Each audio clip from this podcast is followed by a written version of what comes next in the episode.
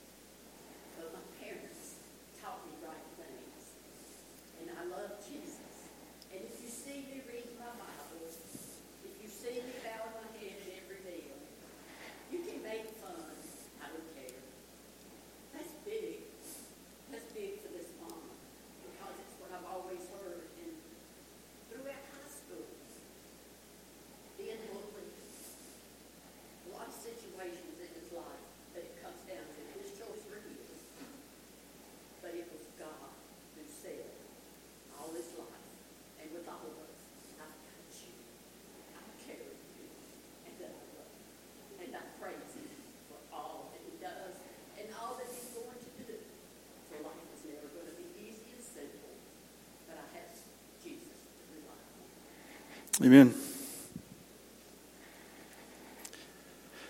Our district superintendent, Pastor Conopel, talked a little bit about gratefulness last week, and I'm going to continue that theme of gratefulness and what it means to the human condition to be grateful. Being thankful is not exactly the same as being grateful. And some good testimonies that are, that are here this morning. Uh, I don't know, but if, do, do many of you know who Dr. Pol is? Dr. Pol? Okay maybe Animal Planet or something. But he is a rural vet in, in Michigan. And he's kind of known for his rudimentary ways of doing things, and it's, it's quite interesting. But I'm hooked on him. Um, if I don't have anything that's going on, I'll just put Dr. Pol on. And he goes around and to all of these places and works on cow. He works on every animal you can possibly imagine. But he goes to all these cows. But, but there's, there's this recurring theme. It's not on purpose. I just see it in this idea of gratefulness, especially for these animals, you know, that, that many times people are going to eat. Uh, many times they're, they're, they're pets and different things, and it's funny how he treats them all. But this idea of being grateful for the animal, um, something that we probably are a little separated from because we don't raise our own food. Um, you know, we see them in pastures and we just think, oh, there's four. I'm, I'm glad they're there. Four legged animals. I'm glad they're there. But you know what? When you are around them and you appreciate them and you, and you recognize how to keep them healthy and all these things, there's this idea that, that you, you're grateful for the animal and you really appreciate ultimately the sacrifice that they pay. I, I want to get into that a little bit. Um, I like this illustration that I've used before, but a woman was visiting some people who lived on a farm and she noticed there was this pig that was limping in the backyard. It had a wooden leg. And so she said, well, what happened to that pig? And that farmer said, Oh, Betsy, that is the best pig we've ever had. We are so grateful for that pig. One night the house caught fire and she was oinking so loud that everybody got up and we were saved from that fire because of that pig. We love and we are grateful for that pig. And she said, That's really something. She said, But that's not all. She said, One day my youngest kid fell into the pond, and Betsy came running to the house, oinking, and got our attention. And we went out there and we caught our daughter just before she drowned. This is a wonderful, wonderful pig. We're so grateful for this pig. She says, Well, that's really neat, but I don't understand. Why does she have a wooden leg? And the farmer said, Well, when you have a pig that special, you don't eat them all at once. I guess that's a form of gratefulness, right? And just a little bit grateful, you know. We're going to go a little slow and give you a little bit. I don't know if that's really gratitude. It doesn't seem like that runs very deep for me. But I want to ask you this morning about your gratitude. Just how deep does your gratitude go? How deep is your gratitude towards God and the things that you have and been blessed with? How, how deep is that this morning? I want to continue this passage of scripture because it's a great passage that all of us love to see that son come home and the father is so welcome and it's a great time of rejoicing and they have a feast. It is a wonderful, wonderful story. But we very rarely read the next passage that goes on beyond that. And so I'll draw you back with glasses thanks to Ryan. I'm grateful for you, Ryan. You don't have to walk around with a peg leg either. We really appreciate you. Luke chapter 15, beginning in that next verse, which is 25. And so they're all there. The son's been lost. He's found. It's a wonderful time. And it says, Now the older son was in the field. And as he came and drew near to the house, he heard music and he heard dancing. And so he called one of his servants and asked, what, are the, what these things mean? And he said to him, Your brother has come, and because he has received him safe and sound, your father has killed the fatted calf. But he was angry. It would not go in. And therefore his father came out and he pleaded with him. And so he answered and said to his father, Lo, these many years I have been serving you. I never transgressed your commandment at any time, and yet you never gave me a young goat, and I might have made merry with my friends. But as soon as this son of yours came, who has devoured your livelihood with harlots, and killed the fatted calf for him. And he said to him, Son, you are always with me, and all that I have is yours. It was right that we should make merry and be glad, for your brother was dead and is alive again, and was lost and is found. This, is, this, is, this smacks me right in the face because I love fairness and I want to make sure that everyone is treated properly. And I, in this story, I am the brother, the older brother. I am the older brother who says, This is not right. Now, you can look at me in downtrodden eyes and say, You bad pastor. But this is my natural state, and I need God to help me, and He has helped me, and He's still helping me. This is such a great day. The commotion he hears as he's coming off he's surprised that his baby brother, who has been a, the scoundrel of all scoundrels, has participated in every possible sin, has lived a terrible life, has spent a fortune already, and, and, and he's come home and everybody's acting like nothing has ever happened. Well, on the surface, everyone should be happy here, right? You get to see your brother, you haven't seen him in a long time, he's lost, he's gone, now he's back, it's all good. But the truth is, the older brother had really decided he didn't ever want to see him again. I don't care if I ever see my brother again. He's as good as dead. Come to think of it, the fact that this brother even had the nerve to show up here again is disgusting. Negative feelings are all inside of him. It is very clear. He basically told his dad, "Consider me dead. Give me my give me my uh, inheritance now. I'm gone." And he runs off. He lives this reckless, irresponsible life. How could his dad consider himself throwing a party for the bad child? The one who didn't deserve anything, the one who's been good, never gets a party, but the bad one gets a party. What is wrong with this picture? And it's more than he can stand. That brother is, is really, he just, he's had enough. I'm not even going inside. I know that's a wonderful feast in there, and I'm hungry. I've been out in the field, but I don't want any of it because my appetite is gone. It's repulsive. No part of it. And he refused to go in. He refused to welcome back his brother. And then something happens. So the dad is just really super happy, perhaps the most happy he's been in his life. And he looks out through the window and he can see his older son out there. And he sees that he's refusing to come in. And so he steps out and he wants to talk to his older son. And he's pleading him, pleading, come on in. Join us at the table. Make this a joyous celebration. Let's come with great thanksgiving. And no doubt the son, as if you've ever experienced that kind of built up grief or anguish, and it just comes pouring out all over his dad all this emotion, all these feelings that he's held back. The resentment, not just for his son, but also for his dad, for what he's doing, for not giving him the proper treatment, but giving him something that he doesn't deserve. All this passion just spills out. He has wasted his life, and you act like he's the most important thing in this earth. He doesn't want to share one thing with his brother. I've already shared and he's already taken it. He didn't get any more. He's a loser. The last thing he wants to do is have a party. Here is the underlying question that exists for him, but it exists for all of us today because this smacks me in the face and smacks everyone around if you really want to take this appropriately. Here is the question How can a blessed person become so terribly ungrateful?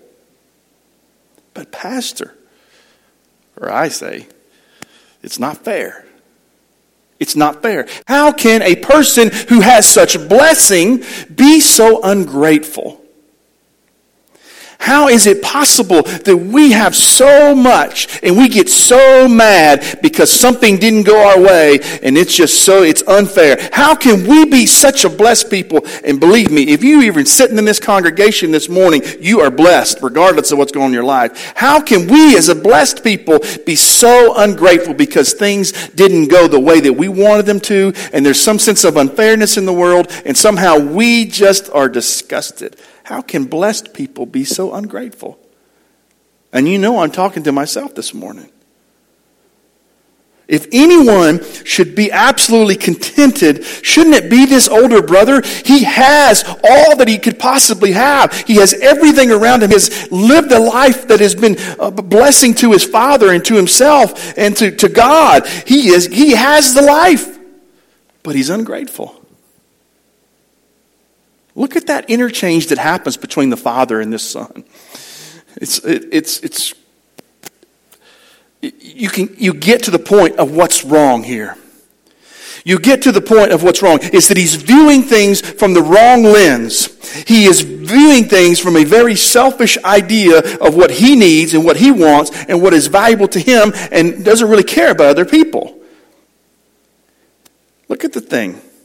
The first thing the older brother does, he talks about all this time. He talks about, well, you know, I'm keeping track. I'm keeping track, brother.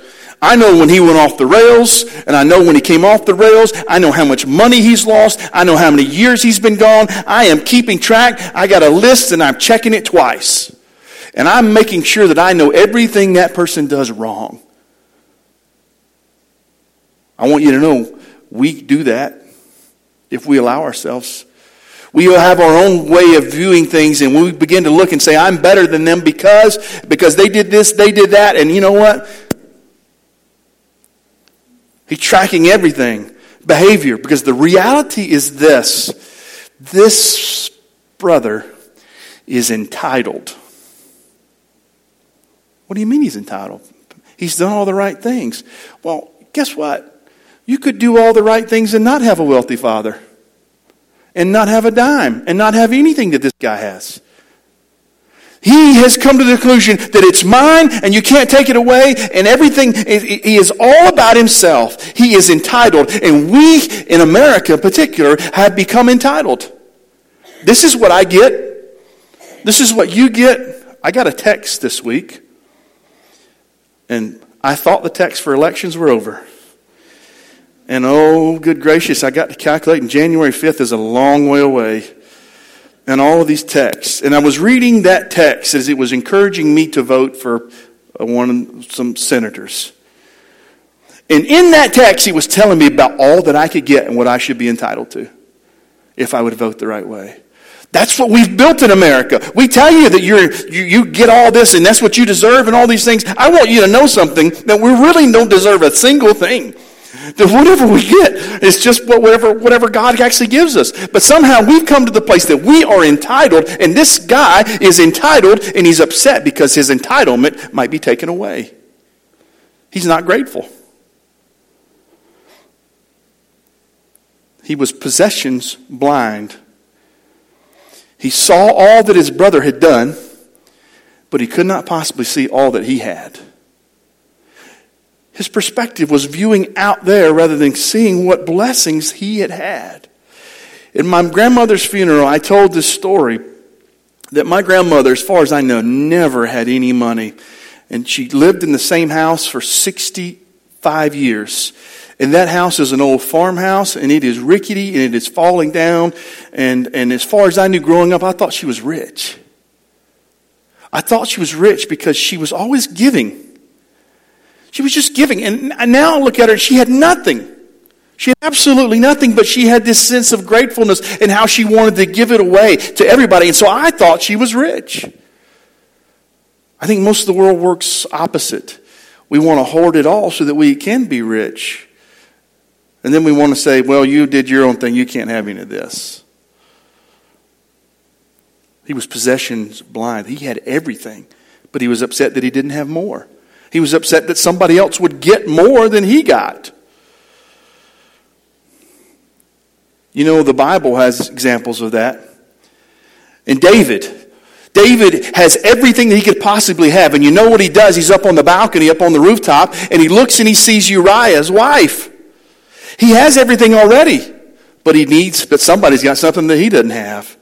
Look in 2 Samuel. He can't even, 2 Samuel um, the 12th verse, reading 2 through 4, David can't even see that he's possessions blind, that he's after all these things. But then Nathan comes to him and says, Let me give you a little parable so you can see this. The rich man had exceedingly many flocks and herds. But the poor man had nothing except one little ewe lamb which he had bought and nourished, and he grew up together with him and with his children. It ate of his own food and drank from his own cup, and it lay in his bosom, and it was like a daughter to him. And a traveler came to the rich man who refused to take from his own flock and from his own herd to prepare one for the wayfaring man who had come to him. But he took the poor man's lamb and he prepared it for the man who had come to him. David had everything, but he could not see that somehow what he had was not enough. He was ungrateful. And this is a man after God's own heart. And so, lest you think that you are not the older sibling in this situation, I'd like you to think that even the people of God can be the older sibling including your pastor, because I want to make it all right. But he can't see what he has, the blessings, because he can only see what somebody else has got that he doesn't have. What a terrible way to live, guys. What a terrible way to live. The older brother had everything, but he still like he needed something more. Plenty of people miss what real happiness and gratitude is, not because they haven't found it, but because they haven't stopped to enjoy it and appreciate it. So, a philosopher wrote a book, and, and some of you may have, have heard it, but in this, it's two brothers, Cineas and Pyrrhus. They intend to go to war against Rome. And it says, he asked his brother, he says, Sir, when you've conquered them, what will you do next? And he said, Sicily is near at hand and easy to master. And when you've conquered Sicily, then we'll pass on to Africa and we'll take Carthage. And when they are conquered, we will, what will be the next attempt? And he said, then we will fall upon Greece and, and Macedon and recover what we've lost there. And then when we've, when all are subdued, what fruit do you expect from your victories? And he said, then, Then we'll sit down and enjoy ourselves. And the brother says to him, Sir, can't we just do that now and forego all those other preliminaries?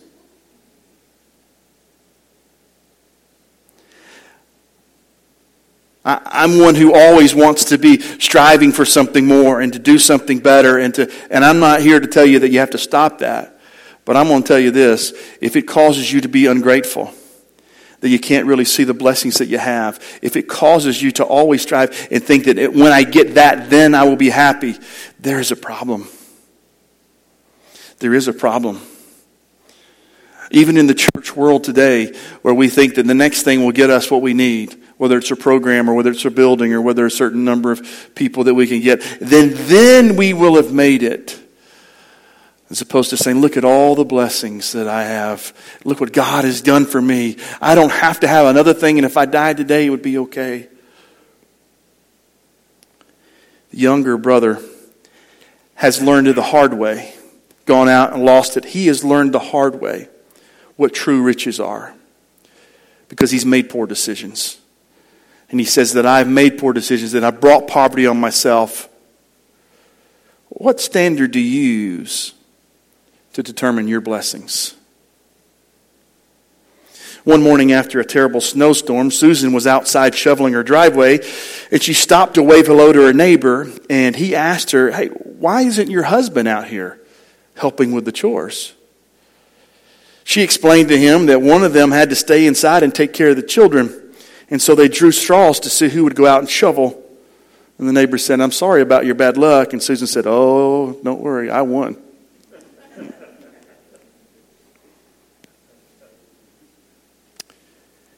There was a third piece of this thing about this older son. He was relationally distant. He described his brother as that son of yours. Was it motivated out of resentment or arrogance? I'll tell you the truth. When my children don't behave correctly, I often tell my mother, Your son, your daughter. And she gets mad at me. But I, I, it's just it's my way of distancing myself as though I'm innocent. And they've done wrong, and you're to blame, Mom.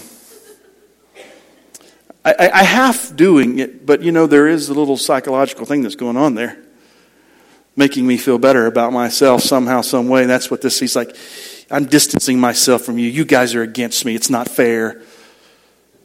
That's what happens in our lives. We draw lines. Politics really brings it out. We draw lines. And we put ourselves on one side and we put everybody else on the other side. And we become distant. And that's when, in some sense, we begin to lose that gratefulness for what God has given to us. The father had to remind him, Son, you were always with me. He took for granted that he lived on his father's farm. But because he was distant, he never really understood his father's heart.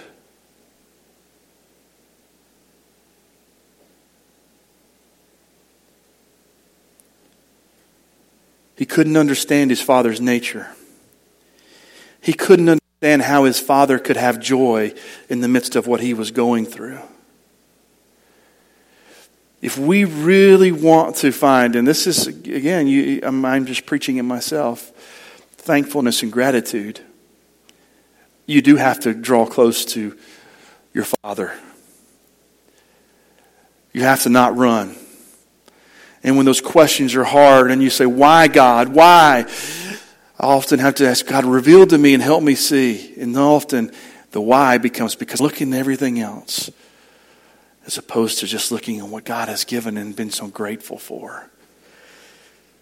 The reality of this situation is, is we get so upset. I get so upset because that, that that's, that son had squandered everything, and I began to use my weights and my measurement based upon behavior, based upon money, based upon blessings, and I think that all those things are what matter. And I want you to know that ultimately, that money, those things, they go away. And if we're using the things of the world to say that we're blessed, we're in trouble. And when they fade and when they go away, all of a sudden, what are we grateful for? Nothing, because everything that we valued is gone. The father says, That's not what's important.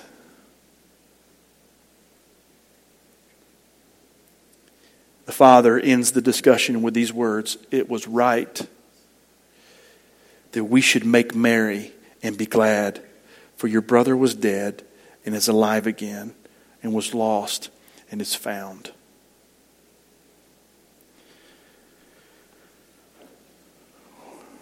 What should that mean to the older brother? And what should it mean to us? If we're unable to share in the joy of our Father's heart, something is wrong.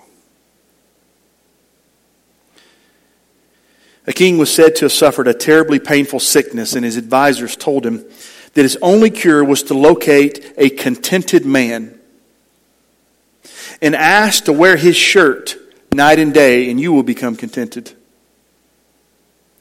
Immediately, the king's messengers were sent through the kingdom to look for such a man to bring back his shirt, and months passed, and finally all the messengers returned. They were empty handed. And the king asked, exasperated, Do you mean to tell me there was not even a single man in all my realm who was content?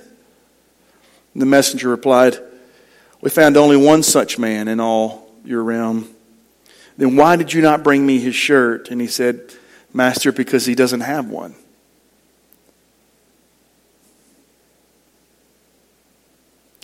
Look at the beginning of this passage of Scripture I didn't read. Luke 15. And what happened here is, is God is, Jesus is beginning to tell parables. And this is a parable. But what he says right before all the parables, he says this. Then all the tax collectors and sinners drew near him to hear him. And the Pharisees and scribes complained, This man receives sinners and eats with them.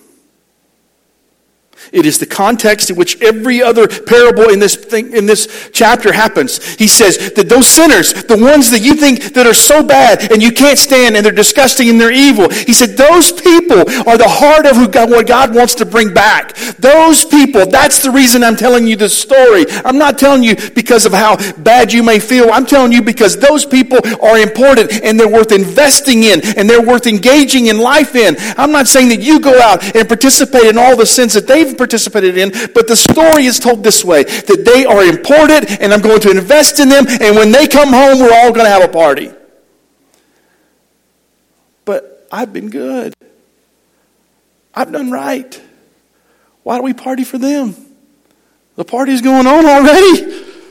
It's just a little extra excitement here. And so when we look at this passage of scripture, we have to recognize if you are one who is quote unquote in the house and safe and has done all the things that you need to do, and I hope that's the case, and I hope that it's true and not something of your own making because this older brother it was, he did it because it made him feel he was even important.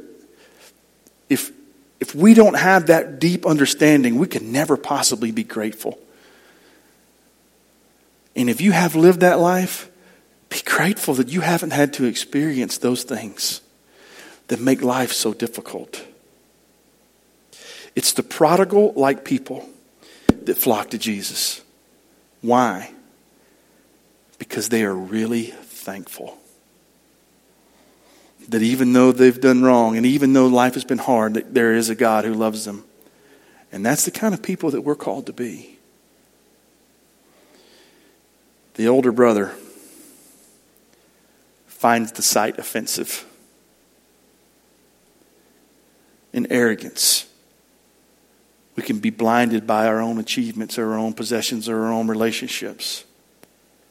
Consumed by wanting more, never really stopping to say, Thank you, Lord. No room to love because we're too busy keeping a record of rights and wrongs. Do not let ingratitude rob you of your chance to get in sync with the heart of God. To recognize that the blessings that God has given you. I love the song. We haven't sang it in a long time.